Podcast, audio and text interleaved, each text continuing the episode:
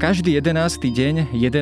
mesiaca v roku o 11. hodine sa vo Veľkej Británii zastaví na pár minút čas. Ľudia si týmto spôsobom pripomínajú obete Prvej svetovej vojny a v istom zmysle aj obete každej vojny. 11. november je aj u nás na Slovensku dňom vojnových veteránov a jeho symbolom sa stal po celom svete vlčí mak. Hovorí sa, že tento neveľký červený kvet vyrastal na hroboch vojakov, ktorí padli počas bojov na západnom fronte. Nesmierne ľudské utrpenie, ktoré odštartovalo dramatické 20. storočie, tak vyjadruje tento drobný symbol. A to naprieč všetkými krajinami, ktoré boli v minulosti rozdelené zákopmi, frontovými líniami i nenávistnou propagandou. Hoci k nám tento symbol a pripomienka tohto dňa prišli zo západných krajín, v rovnakej miere platie aj pre nás. Spomienka na padlých a starostlivosť o vojnových veteránov je súčasťou verejného života asi v každej civilizovanej krajine. O to viac, keď sa nás tieto vojnové udalosti bezprostredne dotýkali. Ako túto úlohu zvládame u nás na Slovensku a ako nám v tomto pomáha naša historická pamäť. Je po období neslobody a troch desaťročiach demokracie stále deravá a čo dnes robíme preto, aby sme aj my splnili túto svoju ľudskú povinnosť. Moje meno je Jaro Valent, som šéf-redaktor časopisu Historická revy a od dní vojnových veteránov sa porozprávam rozprávam so Sandrou Polovkovou, riaditeľkou občianskeho združenia Postbellum, ktoré dokumentuje spomienky pamätníkov kľúčových momentov 20. storočia. Tajomný príbeh templárskych rytierov poprvýkrát odhalený. Od vzostupu ich nebeskej moci až po ich pád v plameňoch diabolizmu. Odhalíme vám najnovšie tajomstvá tohto rádu v novom dokumente Tajomstvá templárskych rytierov v premiére 23. novembra na televíznej stanici Viasat History.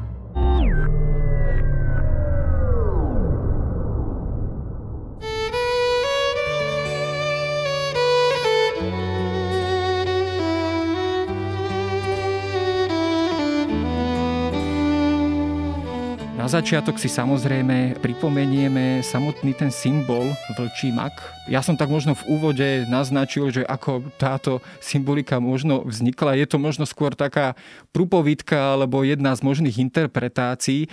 Keď sa pozrieme teda na tento symbol, ako vlastne vznikol a ako vlastne súvisí s Prvou svetovou vojnou. Nie je to úplne prúpovidka, ale čo je ešte možno dôležité doplniť je to, že na hroby padlých sa vlastne až do súčasnosti kladú vlčie tie divé maky, čiže je to naozaj kvet, ktorý je spojený s Dňom vojnových veteránov a ako si možno aj trošku naznačil, tak naozaj v tej západnej Európe je celá Veľká Británia okolo 11. novembra absolútne posiata týmito červenými makmi a úplne každý od vysoko postavených politikov až úplne k obyčajným ľuďom a deťom má pripnutý divý mak alebo teda červený mak vlčí a súčasne tento mak sa vlastne sprítomňuje v tom priestore takmer úplne všade, či už na futbalových štadiónoch alebo na uliciach, na osvetleniach uličných.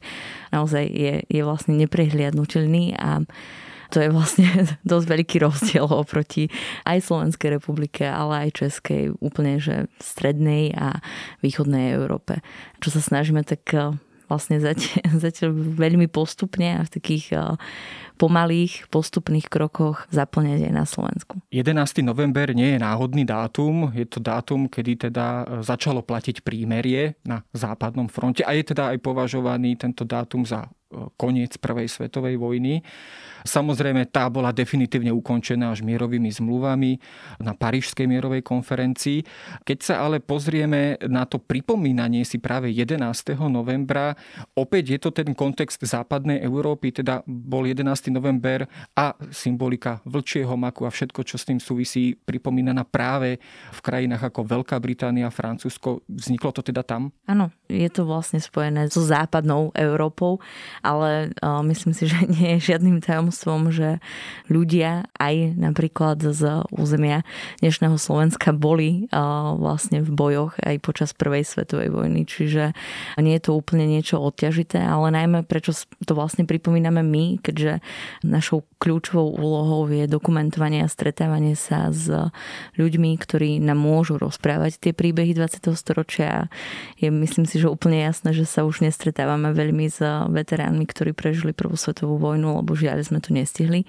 To ľudia odchádzajú, čo je prirodzené, zomierajú a teda máme vlastne posledné možnosti sa vôbec stretnúť ešte s veteránmi z druhej svetovej vojny. Sú to ľudia, ktorí majú naozaj vysoký vek. Ak sa rozprávame naozaj ľuďoch, ktorí boli buď v Slovenskom národnom povstaní alebo jednoducho prežili druhú svetovú vojnu, tak eh, sa bavíme o ľuďoch, ktorí majú 80 rokov plus a skôr sú to teda ročníky, ktorí majú už 90 rokov plus. Čiže je veľmi dôležité neodťažiť tento deň iba v spojitosti s prvou svetovou vojnou, ale pozerať sa na to viac vlastne v kontextoch, že tie vojny alebo jednoducho nesloboda, voči ktorej sa bojovalo a sú to vlastne hrdinovia a hrdinky, tak je dôležité pripomínať si až do súčasnosti a to sa vlastne snažíme aj v Postbellum. K tomu sa samozrejme k dokumentácii pamäte týchto, týchto ľudí sa samozrejme ešte dostaneme v rozhovore, ale keď sa ešte na chvíľočku pristavím pri tomto 11.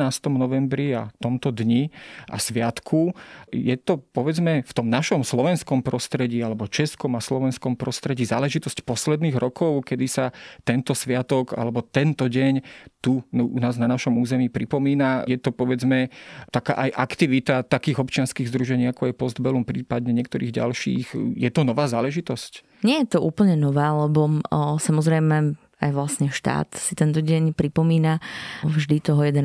novembra, či už kladením vencov na pamätné miesta, alebo jednoducho taktiež pripnutím si maku, ale myslím si, že keď sme sa rozprávali pred chvíľočkou napríklad o tej Veľkej Británii, tak je to niečo absolútne neporovnateľné. Ak spomenie sa v jeden deň, alebo sa vlastne udeje, hlavne teda cez štátnych predstaviteľov a predstaviteľky niečo, tak, tak je to vo mnoho menšom rozsahu než eh, napríklad v tej západnej Európe, kde skutočne každý týmto dňom žije a nie je to iba ten jeden deň, ale je to vlastne, tak eh, ťaha sa to vlastne celou jeseňou, celým novembrom minimálne, kedy sa pripomínajú príbehy a pripomína sa ten odkaz, že sa vlastne bojovalo za slobodu a za to, čo vlastne my dnes máme. A Čiže vlastne asi tá odpoveď je, že, že nie je to úplne novinka. Samozrejme tento deň si pripomíname už 10 ročia, ale nie je to v takom rozsahu, aby to bolo podľa môjho názoru že dostačujúce. No, čomu to možno pripisuješ? Podpísali sa na tom práve tie 10 ročia neslobody, predovšetkým počas e, jednak Slovak štátu a potom následne ďalšej totality e, komunistickej, kedy sa o týchto veciach príliš ani veľmi hovoriť nesmelo, nemohlo. Je v dôsledku toho vôbec ten sviatok trošku taký zabudnutý, aj tá naša historická pamäť je tým poznamenaná, že neslavíme to tak, ako by sme možno mali, tak ako je to v tej povedzme Veľkej Británii. To určite áno. Ja mám taký názor, že, že jednoducho na Slovensku sa dni, ktoré sú dôležité pre súčasnú demokraciu a ktoré majú ten pozitívny ako keby odkaz, slavia veľmi málo. Že keď si už len porovnáš napríklad 17. november na Slovensku a už len v Českej republike v Prahe, napríklad, že si fakt, že povedzme, že ak, ako vyzerá 17. november v Prahe ako vyzerá v Bratislave, tak je niečo, to je niečo absolútne neporovnateľné. Že Nehovoria naozaj... o 28. októbri napríklad. No tak to už absolútne niekde v Českej republike je to štátny sviatok a Našťastie, myslím si, že je to týždeň stará informácia, tak sme sa dostali k tomu, že v roku 2020 sa to stane aspoň štátnym sviatkom, ale je to ako keby naozaj, že je rozdiel, keď sa niečo spomenie v médiách, keď odznie niekde informácia, než to, že jednoducho celá tá spoločnosť vytvára tú komunitu, súdržnú komunitu, ktorej na tom záleží, že naozaj tento deň je dôležitý pre to, čo vlastne dnes aktuálne žijeme a pre tú našu ďalšiu budúcnosť. A tam ešte nie sme vlastne ani pri jednom z týchto dní.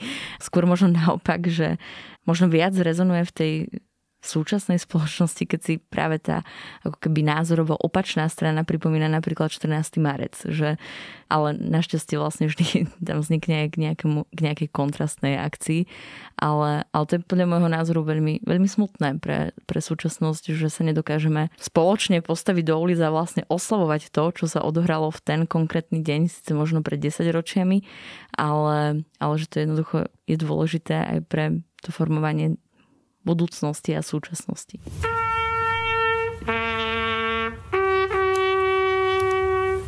Tento deň je pre mňa zaujímavý aj možno trošku z osobných dôvodov, lebo po 102 rokoch sa podarilo zistiť, kde je pochovaný môj pradetko, ktorý padol v prvej svetovej vojne, zomrel na Slovensku na následky zranení, takže uh, o chvíľu sa pôjdem pozrieť aj na jeho hrob a som veľmi rada, že si aj takýmto osobnou, osobnou cestou môžem pripomenúť tento sviatok. 11. novembru sa takisto už tradične na Slovensku organizujú rôzne akcie. Vy teda organizujete v Postbellum zbierku, ktorá teda aj súvisí tiež s rozdávaním tohto spomínaného symbolu vlčieho maku.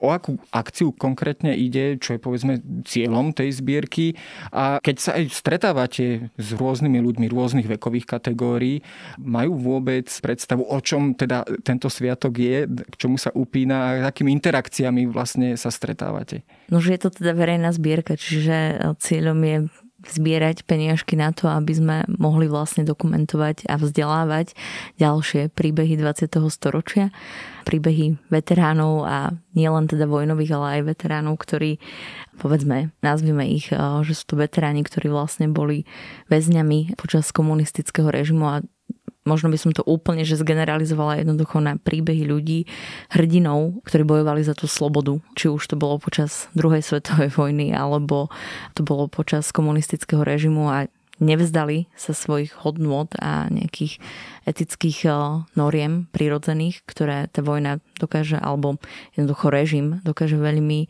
vážne okresať. Čo je vlastne cieľom je to, že postupne posiať tiež aj Slovensko červenými makmi minimálne počas toho 11. novembra, ale teda možno aj v dlhšom rozsahu a spoločne si pripomínať tieto príbehy, aby rezonovali v médiách, aby rezonovali v tom spoločenskom priestore, lebo sa na ne zabúda a práve tie veľké dejiny tvoria malé dejiny skutočných ľudí ktoré sú možno pre spoločnosť také uchopiteľnejšie alebo bližšie k porozumeniu práve tých potom veľkých dejín. No a malé dejiny to sú predovšetkým osudy konkrétnych ľudí, a teda nie len e, veteránov prvej svetovej vojny, ale aj druhej svetovej vojny, ale aj e, obetí týchto vojen, ale aj následných totalít. Ako konkrétne táto práca z vášho pohľadu v Postbellum vyzerá, pokiaľ hovoríme o dokumentáciu pamäti?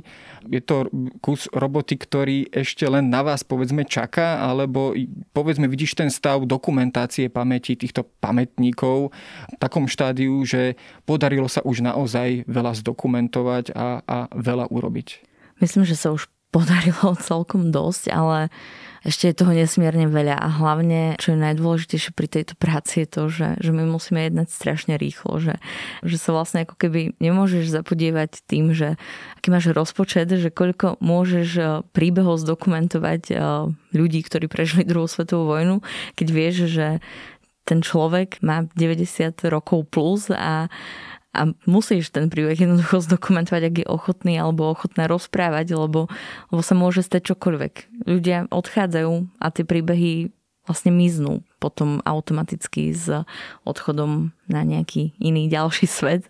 Čiže je to práca, ktorá musí byť vlastne rýchla a musí byť súčasne kvalitná a ak by som mal možno sumarizovať, tak ja som v Postbellum od roku 2015, to je vlastne Postbellum na Slovensku vzniklo v roku 2011, ale tak reálne aktívne začalo pracovať naozaj od toho až 2015-2016.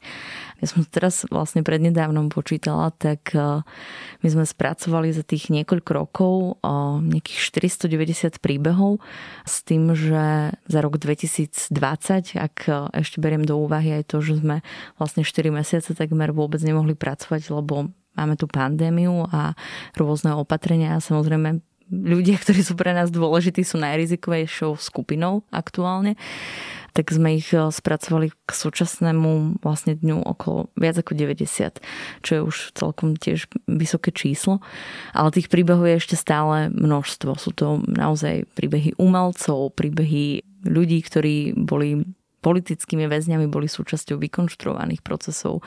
Akože naozaj to 20. storočie je tak plné príbehov, že je dôležité ich zaznamenať pre ďalšie generácie, aby aby sme sa nedostali k tomu, že naozaj niekto z tej vyššej pozície moci môže históriu pozmeňovať, veď boli sme toho svetkami už aj počas vlastne minimálne komunistického režimu, kedy počas niekoľko desaťročí sa tie dejiny prepisovali a to je riziko alebo hrozba, ktorá je pritom nastále, že sa to môže pozmeňovať a tie príbehy sa ale pozmeniť potom nebudú môcť alebo nebudú dať veľmi jednoducho. No to je aj taká provokatívna otázka, ktorá sa v súvislosti aj či už s veteránmi, ale aj celkovo ľudskou pamäťou vždy cyklicky opakuje a teda, že či dejiny píšu výťazí. Postbellum vlastne vydáva časopis Príbehy 20. storočia, ktoré teda e, vyšlo prednedávnom aj s takýmto titulom, teda píšu dejiny výťazí. Je to e, otázka. Je hej? to otázka, samozrejme. Keď samozrejme si preberieme opäť tie minulé dekády, tak naozaj tá historická perspektíva, ktorá bola častokrát, žiaľ Bohu, modelovaná aj tým daným režimom, vyberá len určité príbehy, určité narratívy, určité, určité scenáre, ako to bolo alebo ako by to malo byť alebo ako by to bolo bývalo najlepšie. Je toto povedzme táto dokumentácia týchto príbehov konkrétnych ľudí spôsob, ako trošku zaceliť povedzme tie diery v našej pamäti. Je to aj spôsob, ako povedzme bežní žiaci, bežní ľudia sa inak učia o tej histórii? Určite áno. Myslím si, že takéto spoznávanie histórie prostredníctvom týchto skutočných príbehov je to najjednoduchšie. My sa samozrejme v Postbolum snažíme množstvo informácií z rozprávania príbehov ľudí nejakým spôsobom overovať, ale tým, že je to vlastne metóda oral history, tak eh, nedokážeš overiť absolútne všetko. Čiže má to samozrejme že niekoľko momentov, kedy čo my realizujeme je to, že rozpráva niekto svoj príbeh, povie nejaké svoje videnie vôbec niektorých situácií, lebo ešte je dôležité možno spomenúť, že každý má predsa len to nazeranie na situácie a rôzne súvislosti iné a, a subjektívne, svoje. prirodzene. A, a potom vlastne sa ozve niekto, kto bol v tej istej situácii a má úplne iné videnie, tak ako keby tá naša možnosť je len to, že ak sú to naozaj neuveriteľné fakty, ktoré sa neboli sme aj my súčasťou tej situácie, tak, eh, tak môžeme urobiť len to, že, že zdokumentujeme aj ten druhý príbeh a vlastne sú dve možnosti. A potom je to naozaj už eh, na tých ľuďoch, na čitateľoch alebo poslucháčoch, ktorí si musia vytvoriť zase ten svoj subjektívny názor, a, ale musia pracovať s s inými zdrojmi. Čiže... Prípadne je to takisto aj zdroj pre historikov, ktorí s tým môžu pracovať ako s určitou zdrojovou informáciou, ktorú samozrejme potom nejako kriticky posudzujú.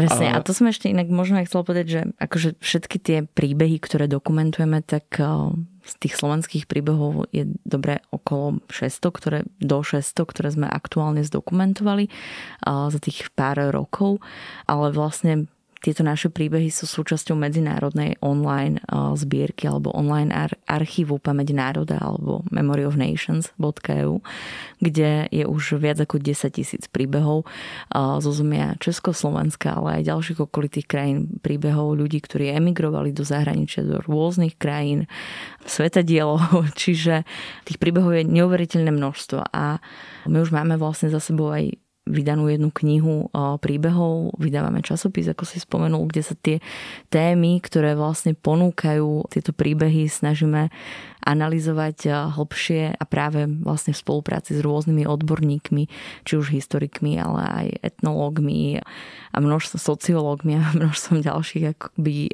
pracovných pozícií a odborností.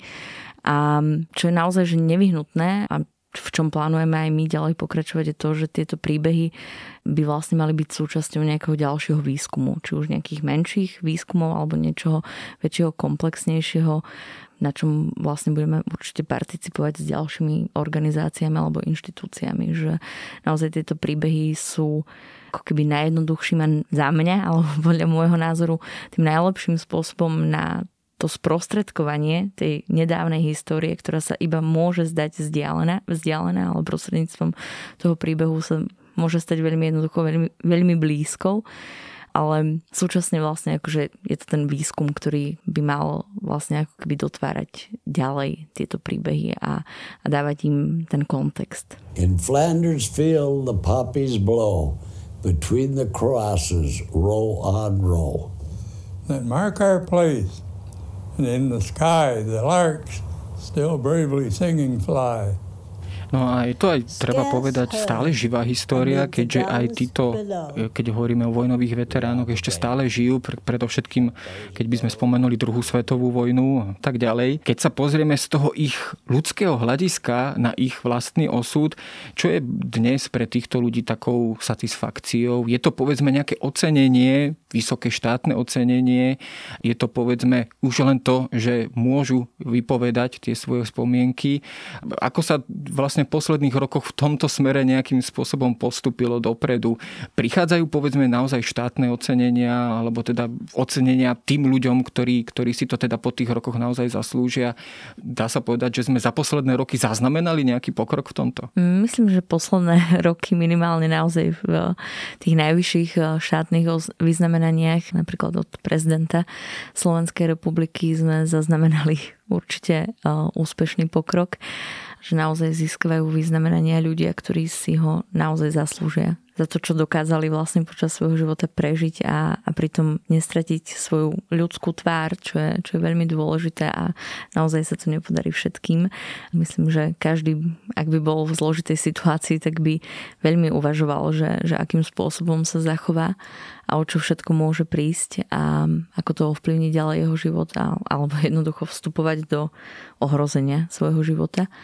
Myslím si, že to, že títo ľudia dostávajú takto vysoké vyznamenanie je možno málo pre nich alebo pre našu spoločnosť a pre ich príbehy.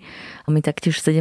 novembra každý rok e, udelujeme cenu pamäti národa v Národnom divadle v Prahe. Je to vlastne československé udeľovanie cien. Sú dvaja laureáti z Čiech a dvaja laureáti zo Slovenska.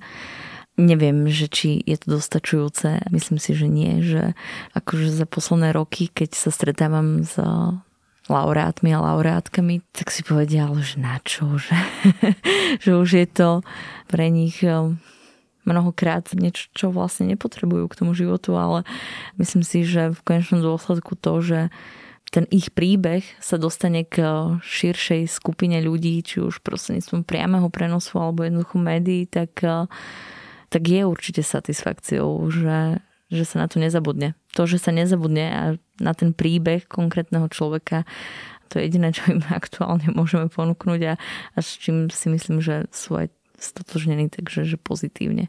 Tie aktivity môžu mať aj iný charakter, nielen ocenenie, ale sú to povedzme výstavy, prednášky. Deje sa niečo povedzme aj na tomto, keď to takto nazvem, výchovnom alebo pedagogickom poli. Približujú sa e, osudy týchto ľudí v nejakom takom širšom meradle ľuďom nielen povedzme v Bratislave, ale všeobecne na Slovensku. My chodívame vlastne úplne denne, keď fungujeme v offline režime, ale už je to vlastne denne aj v online režime, že realizujeme teda vzdelávacie aktivity, sú to zážitkové workshopy, ktoré sú postavené vlastne na takých dramatických situáciách a dramatickej výchove, kde žiaci hrajú postavy, je to rolová hra, kde tie postavy vlastne vychádzajú z tých konkrétnych životných príbehov, ktoré sme zdokumentovali bola som aj na niekoľkých eh, vlastne diskusiách v situácii, teda kedy prišiel konkrétny pamätník alebo pamätnička na školu a rozprávali svoj príbeh eh, žiakom, študentom. Čiže aj takýmto spôsobom sa dostávajú tie príbehy ďalej. Týchto ľudí, ale ktorí sú už naozaj vo vysokom veku, tak chodí čoraz menej do škôl a je to veľká vzácnosť, ak sa rozhodnú ísť eh, na školu a, a rozprávať vlastne okamihy, na ktoré by už nechceli spomínať a najradšej by ich zo svojho života predpokladám všetci vymazali ale práve s takouto zodpovednosťou, že aby mladí ľudia teda vedeli, že čo sa môže stať, tak, tak to vnímajú mnohí ako povinnosť, že o tom rozprávať musia. Moja osobná skúsenosť je aj taká, že dovoliť rozprávať ten životný príbeh a uvedomovať si rôzne ďalšie súvislosti je, je taktiež pre ľudí mnohokrát dôležité a množstvo akoby aj mojich nových priateľstiev vzniká tak, že, že, že sú to vlastne priateľstva s ľuďmi, ktorí nám vyrozprávali svoj príbeh. Že to nie je len o tom, že sa niekým prídem na dve hodiny a tým to skončilo, že rozpovie mi ten príbeh, ktorý vlastne za dve hodiny sa ani rozpovedať úplne nedá a ten sa spracuje, publikuje a končíme. Väčšinou je to o tom, že, že s tými ľuďmi sa potom ďalej stretávame alebo sme nejakým spôsobom v kontakte.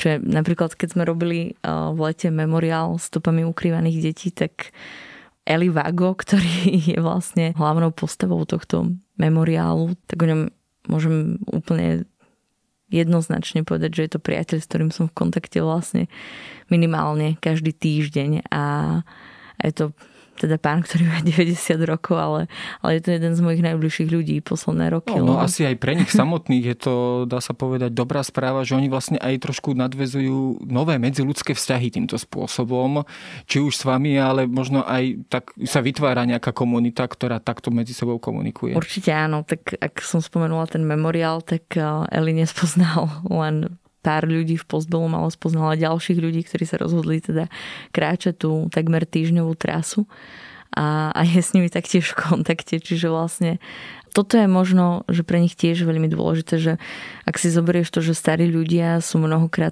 tí, ktorí sú vlastne už osamotení, mnohokrát bývajú sami alebo sú v nejakých špeciálnych zariadeniach.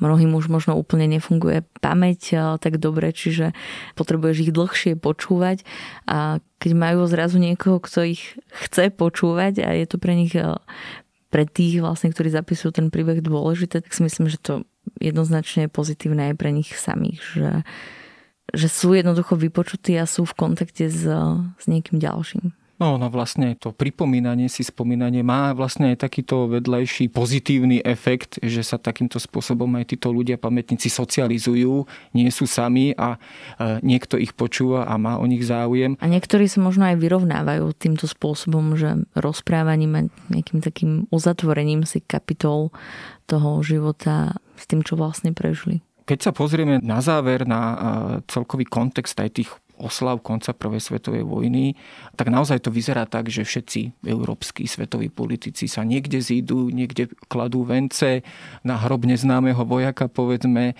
Všetko je zaplavené e, symbolikou e, vlčieho maku. Dá sa povedať, že sme už v Európe, dá sa povedať, na tej najvyššej úrovni prekonali tie spory, že naozaj nepripomínajú sa historické krivdy, ale naopak sa jednoducho pripomínajú len ľudské obete, ktoré teda boli na každej strane porovnateľné, rovnaké, že sme už v tejto rovine? Myslím, že nie. nie sme, myslím, že v tejto rovine vôbec. A práve, že aj tie krivdy by sa mali asi intenzívnejšie spomínať, lebo to je práve to, čo sme už vlastne aj trošku načali nejaké prekrucovanie alebo ohýbanie tými dejinami, ktoré asi bude prítomné neustále, že nedokážeme to úplne eliminovať, ale je úplne nevyhnutné rozprávať aj o vlastne tých negatívnych, ale aj pozitívnych eh, vlastne stránkach, ktoré sú spojené s udalosťami moderných dejín. No, samozrejme, je to aj prostriedok, ako si približiť životy týchto konkrétnych ľudí, o ktorých dúfajme a veríme teda, že je postarané a bude postarané a hlavne, aby bolo postarané o ich pamäť, ktorá nám nesmie do budúcnosti chýbať. Ja ďakujem za rozhovor. Rozprával som sa so Sandrou Polokovou z občianskeho združenia Postbellum. Ďakujem za rozhovor.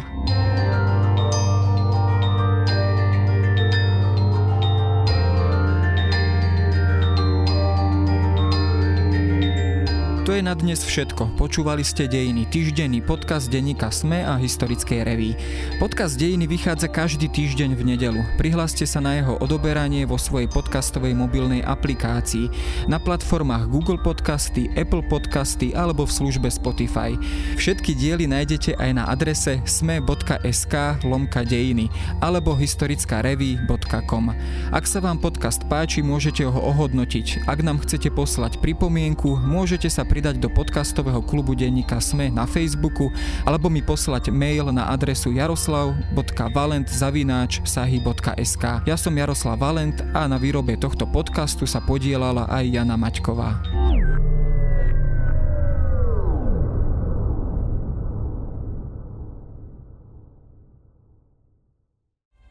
Objavte tajomstvá najtajnejších, silu nesmrteľných, prvý skutočný príbeh templárskych rytierov. V premiére 23.